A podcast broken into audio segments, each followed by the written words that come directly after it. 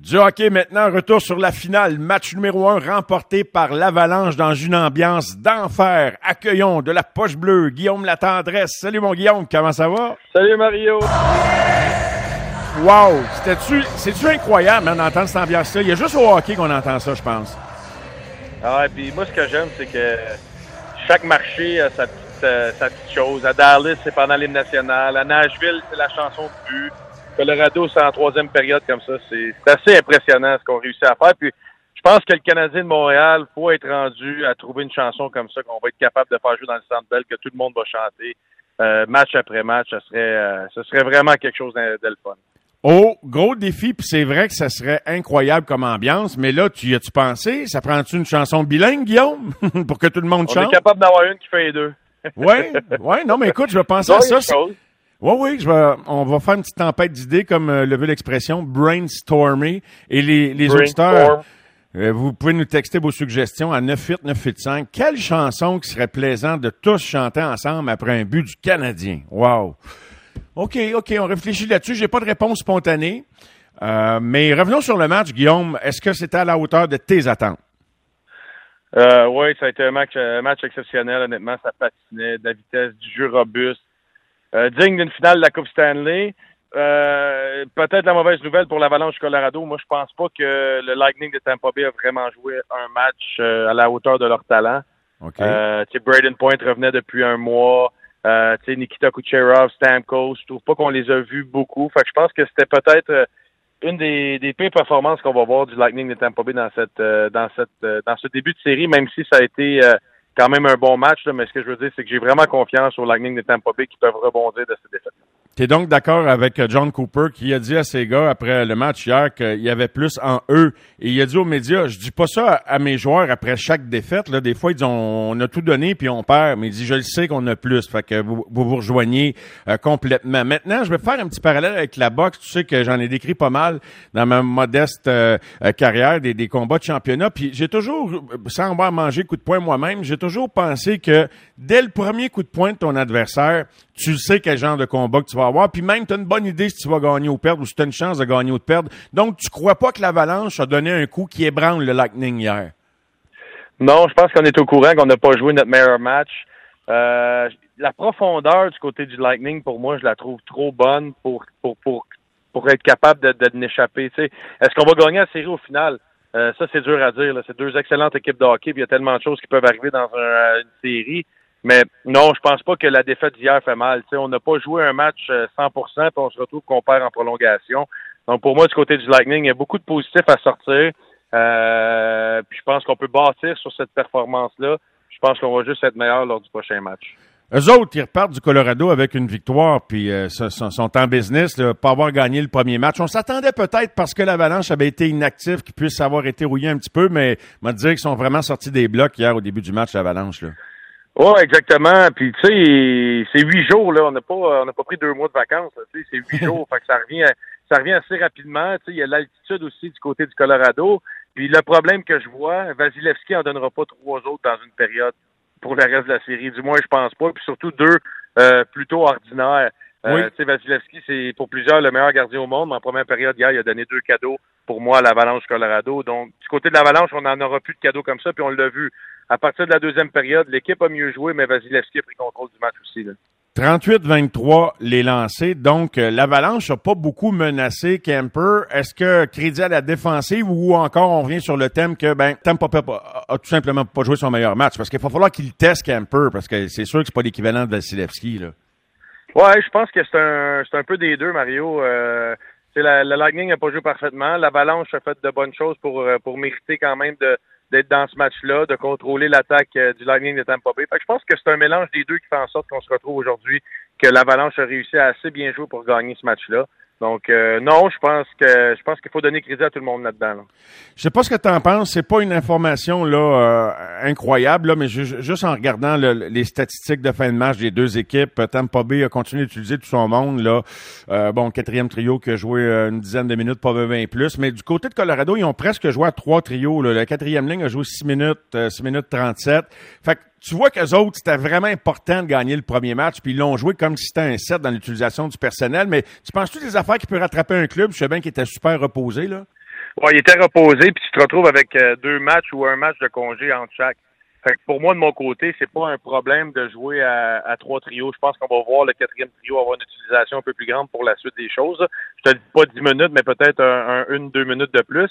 Mais euh, moi, l'ajustement que je ferais du côté du Lightning de Tampa Bay, même si on a eu beaucoup de succès avec euh, avec Palat, Stamkos, euh, je serais porté de mettre Braden Point quand même au centre du premier trio avec Steven Stamkos à droite. Pourquoi? Parce que je pense qu'on doit aller chercher plus de vitesse euh, en zone nerd du côté du Lightning de Tampa Bay. Puis c'est une des forces euh, du côté de, de Braden Point. Donc, euh, d'utiliser Braden Point au centre permettrait à Stamkos, qui est un peu plus lent, d'arriver un peu en retard et permettrait du côté de l'allié gauche aussi de faire la même chose, Kucherov ou autre. Fait que je pense que moi, ce serait un des changements que je ferais.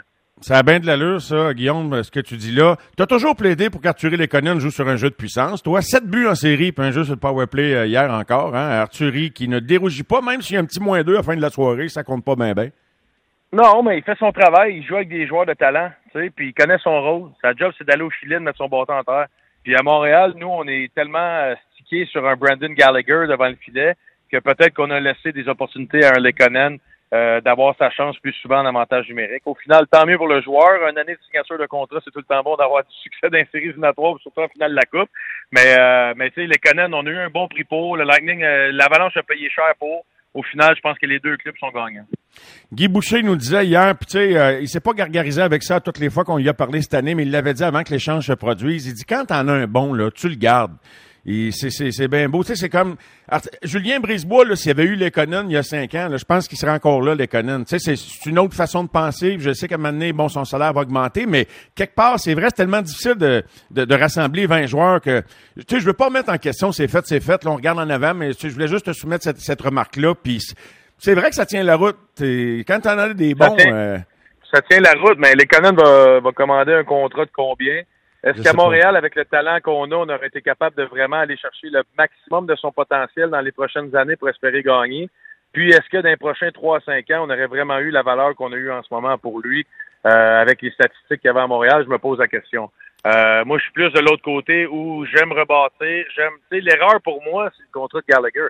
L'erreur, c'est pas d'avoir changé les canons, c'est d'avoir d'avoir perdu Dano et les canons, que Gallagher soit encore là, malgré tout le respect que j'ai pour lui c'est un contrat trop faramineux pour moi, trop longue durée pour moi.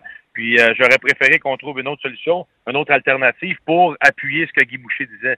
Mais moi, avec la valeur qu'on a eue pour les Canons, je suis satisfait de la, transaction. Juste pour compléter là-dessus, Guillaume, tu sais, quand tu dis nous autres à Montréal, on a évidemment que c'est pas les partisans, c'est pas les commentateurs. Là, tu parles des, gens qui ont dirigé, les coachs. Donc, mettrais-tu l'économe d'Anneau, puis les coachs, puis le DG, tu sais, qui ont voulu comme un peu, comment dirais-je, euh, cantonner ces gars-là dans des rôles défensifs surtout, puis jamais s'imaginer qu'il y avait un upside euh, offensif ou qui pouvait contribuer un petit peu plus en avantage numérique. Deux gars utilisant en, avantage numérique à Los Angeles et Colorado qu'on voyait presque jamais l'avantage numérique à Montréal. Ouais, mais je pense qu'on a euh, peut-être le problème qu'on a eu, c'est qu'on a voulu vraiment rester dans un plan, puis on avait ciblé des rôles pour chaque joueur, puis on n'a peut-être pas sorti en dehors de la boîte un petit peu. Euh, surtout l'avantage numérique, comment il fonctionnait dans, les deux dernières années. Je pense qu'on aurait peut-être pu essayer plus de personnes, plus de personnel, puis du moins essayer de créer une compétition interne, ce qu'on n'a pas fait. Euh, fait que peut-être que c'est de ce côté-là que j'aurais aimé peut-être qu'on donne l'opportunité à ces gars-là. J'aimerais ça te faire entendre Jean-Sébastien D en bilan euh, de séries éliminatoires du Rocket de Montréal, le Rocket de Laval, pardon, éliminé hier contre Springfield. Voici Jean-Sébastien aujourd'hui sur euh, appelé à commenter la présence de nombreux Québécois dans l'uniforme du Rocket. Ben écoute, euh, personnellement, moi je pense que le Canadien devrait prendre exemple là-dessus. Tu sais, euh, tu mets une gang de Québécois qui représentent le Canadien. Euh, je pense que pas une soirée que les gars ça leur tentait pas de, jouer avec fierté puis d'honneur puis tout ça. Donc on l'a vu, tu sais, cette année. Est-ce que sur papier on avait plus que talent d'une autre équipe? On sait pas, mais quand on arrivait sur la glace, peu importe qui arrivait, les gars jouaient avec cœur, détermination, parce que je pense que les gars étaient fiers de représenter le logo du Canadien puis de jouer à la maison. Je sais que c'est la Ligue américaine, mais c'est vrai que le Rocket est bâti comme le Canadien de 86 et de 93. Qu'est-ce que qu'est-ce que tu as envie de dire sur le commentaire de Jean-Sébastien? Ben, je, je pense pas que c'est à lui à dire ça. Je pense que pour un gars, s'il veut remonter dans la Ligue nationale, je pense pas qu'il y a des leçons ou autres à dire aux Canadiens, en tout respect. Euh, mais oui, je suis d'accord. Je pense que le Canadien, c'est une équipe qui est fière. Puis euh, le bleu, blanc, rouge, pour un joueur québécois, ça vaut beaucoup. Euh, le sentiment d'appartenance de ce côté-là, il est immédiat dès que tu mets le chandail pour un joueur d'ici. Fait que oui, je suis 100% d'accord avec ses propos. Je pense pas que c'est à lui à faire ces commentaires-là, mais il reste que pour le reste, euh, oui, je suis d'accord avec lui. Ben, moi, je n'ai pas de problème avec son commentaire. Guillaume, en quoi tu, ça, te dérange que ce soit un joueur qui le dise? Le gars, je trouve qu'il parle candidement. Dans le fond, tu sais, il est pas... Euh, qu'est-ce qui te dérange dans le commentaire que ça vienne de lui? Ben, il y a des choses qui sont, euh, qui sont réalisables, il y en a d'autres que non. Je suis certain que du côté de Jeff Molson et de l'organisation, on est au courant, on sait qu'on doit en avoir plus, on sait ce que ça représente un joueur québécois. Après ça, il faut vivre avec la réalité de la Ligue nationale, du plafond salarial, de la valeur de certaines transactions, ces choses-là. Fait que moi, je trouve que qu'un joueur de la Ligue américaine vient de mettre la pression sur l'organisation de la Ligue nationale de ce côté-là. Je pense pas que c'est la place à lui de le faire. C'est plus notre place à nous autres des médias, peut-être, d'emmener ces propos-là. Mais euh, c'est juste mon opinion. OK, ben oui, ben c'est pour ça qu'on parle toutes les semaines. C'est un kit du Collège Charlemagne que j'aime beaucoup, que je connais très bien. Euh, mais mais tu sais, des fois, je pense qu'il y a des situations. Puis il a raison, je dis pas qu'il n'y a pas raison. Il, il, c'est pas toujours à nous à vouloir prendre le devant puis défendre la situation mondiale. Non, mais moi j'aime ça que ça vienne d'un joueur parce qu'il l'a vécu. C'est sûr que c'est un autre calibre, on s'entend là, puis peut-être que le degré de difficulté pour réaliser ben, ou faire un copier-coller. Le Canadien, il a emmené le Rocket à Laval, puis il a emmené les Lions Trois-Rivières pour ça, pour avoir des joueurs québécois, puis créer un sentiment d'appartenance en partant dans la Ligue américaine pour emmener ça à leur équipe de la Ligue nationale. Mais la réalité est qu'on peut pas avoir autant de joueurs québécois dans la Ligue nationale qu'on en a au Rocket de Laval ou au Lions Trois-Rivières. Mais je pense que dans cette façon de voir ça, dans la structure qu'on a créée avec les Lions et le Rocket, je pense que c'était ça le but du Canadien en faisant ces, ces associations-là. Tant que c'est pas de dire on va pacter nos clubs, mettons, des ligues mineures de gars d'ici pour se faire pardonner le fait qu'on n'en a pas beaucoup en haut? Parce que ça, j'aimerais moins ça, c'est ça la philosophie, là. Non, non, moi, euh, moi j'ai toujours dit, euh, euh, oui, on priorise les joueurs québécois, mais il faut qu'ils soient capables de faire gagner des matchs, il faut qu'ils soient capables de performer. Sinon, ben, j'ai pas de problème à ce qu'on prenne un, Suédois s'il est meilleur. Là. Au final, moi, je veux gagner des matchs de hockey, puis je veux que le Canadien remporte, puis je veux que le, le Rocket de Laval remporte, mais je pense que le degré de difficulté ou de danger à vouloir peut-être. C'est certain qu'à un certain niveau, il y a des joueurs québécois qui ont peut-être plus d'opportunités du fait qu'on a le Rocket et les Lions, qu'on n'avait peut-être pas par le passé. Ça, c'est sûr, puis c'est pour ça qu'on a fait cette association-là. C'est au lieu d'avoir euh, sept joueurs québécois chez le Canadien, puis euh, le, Rocket est à, Hamilton, qu'on n'a pas de Lyon. Non, surtout qu'on a peut-être 25 Québécois sur les 60, 65, 70 joueurs qui appartiennent aux Canadiens. Ça vient changer la dynamique quand même de la vision de l'organisation globale. Oui, puis c'est plus difficile de vendre des billets de la Ligue américaine que des billets de la Ligue nationale. Donc, ton identité est encore plus importante avec ton club de la Ligue américaine parce que la Ligue nationale, bon. Je suis d'accord que le Rocket de Laval doit être, doit être euh, le plus qu'on peut d'avoir de Québécois à 100 ça, je suis 100 d'accord avec ça. Mais il reste qu'on est rendu gêné de dire que le Canadien devrait faire la même chose, comme Jean-Sébastien le soulève, comme si c'était devenu impossible, parce que c'est la Ligue nationale. Et, et, sans dire, bon, 10-12, peut-être qu'aujourd'hui, en réalité, bon, je sais pas si c'est de euh, avoir les yeux plus gros, euh, plus, plus, plus grands que, que, que la panse, mais euh, ah, comment tu peux, tu sais, quand on parle de culture, d'identité, de renier le fait que ça devrait faire partie de l'ADN du Canadien puis de son identité, je trouverais que ça serait comme d'être complètement assimilé, là. Oui, non, il faut que ça fasse partie de l'ADN. C'est inacceptable que l'an passé, on a joué un match avec zéro joueur québécois dans l'alignement. Ouais. On se cache pas là-dessus. Ça fait partie de. On est la seule équipe euh, comme ça à travers la Ligue nationale. On a une identité qui est, euh, qui est différente des autres. Soyons-en fiers, profitons-en dans la limite du mesure, ce qui est possible. Mais oui, le Canadien doit, doit avoir une, du moins une minorité francophone dans leur vestiaire, ça c'est sûr à 100% Un 3-4 joueurs sur les 23, je pense que c'est faisable. Un petit mot en terminant sur un sujet qu'on a commenté à quelques reprises ensemble, mais ça rejoint tes propos sur Stéphane Waite euh, qui disait que euh, Caden Primo, peu importe là, son euh, degré, euh, son haut niveau de performance des séries, devrait poursuivre son travail dans la Ligue américaine. Kevin Poulain, qui a été son second et qui a joué beaucoup de matchs à Laval, dit qu'il a été très impressionné par Caden, mais lui aussi, il dit qu'il a prouvé qu'il pouvait jouer dans la Ligue nationale, mais que il pense que ça serait une bonne idée qu'il continue à Laval. En tout cas, on verra au camp, au camp prochainement, mais il s'est remis, il s'est remis sa map. Il y a juste 22 ans là, par rapport à la possibilité de devenir un numéro un du Canadien un jour il vient de se donner une valeur, peu importe c'est où, parce que peu importe les plans de Kent Hughes et l'organisation, là, tu as un gardien en primo que certaines équipes ont fait Oh, sais-tu quoi? Peut-être que ce qui est là peut m'intéresser pour une transaction ou faire autre chose.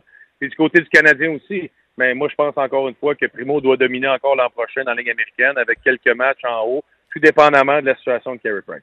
Eh bien, sur cet accord, Guillaume, je te souhaite une excellente fin de soirée et je te dis à la semaine prochaine. Maxime sera avec Jérémy demain soir aux amateurs de sport. Salut mon chum, bye bye tout le monde. Salut Guillaume, merci, bye bye. Salut.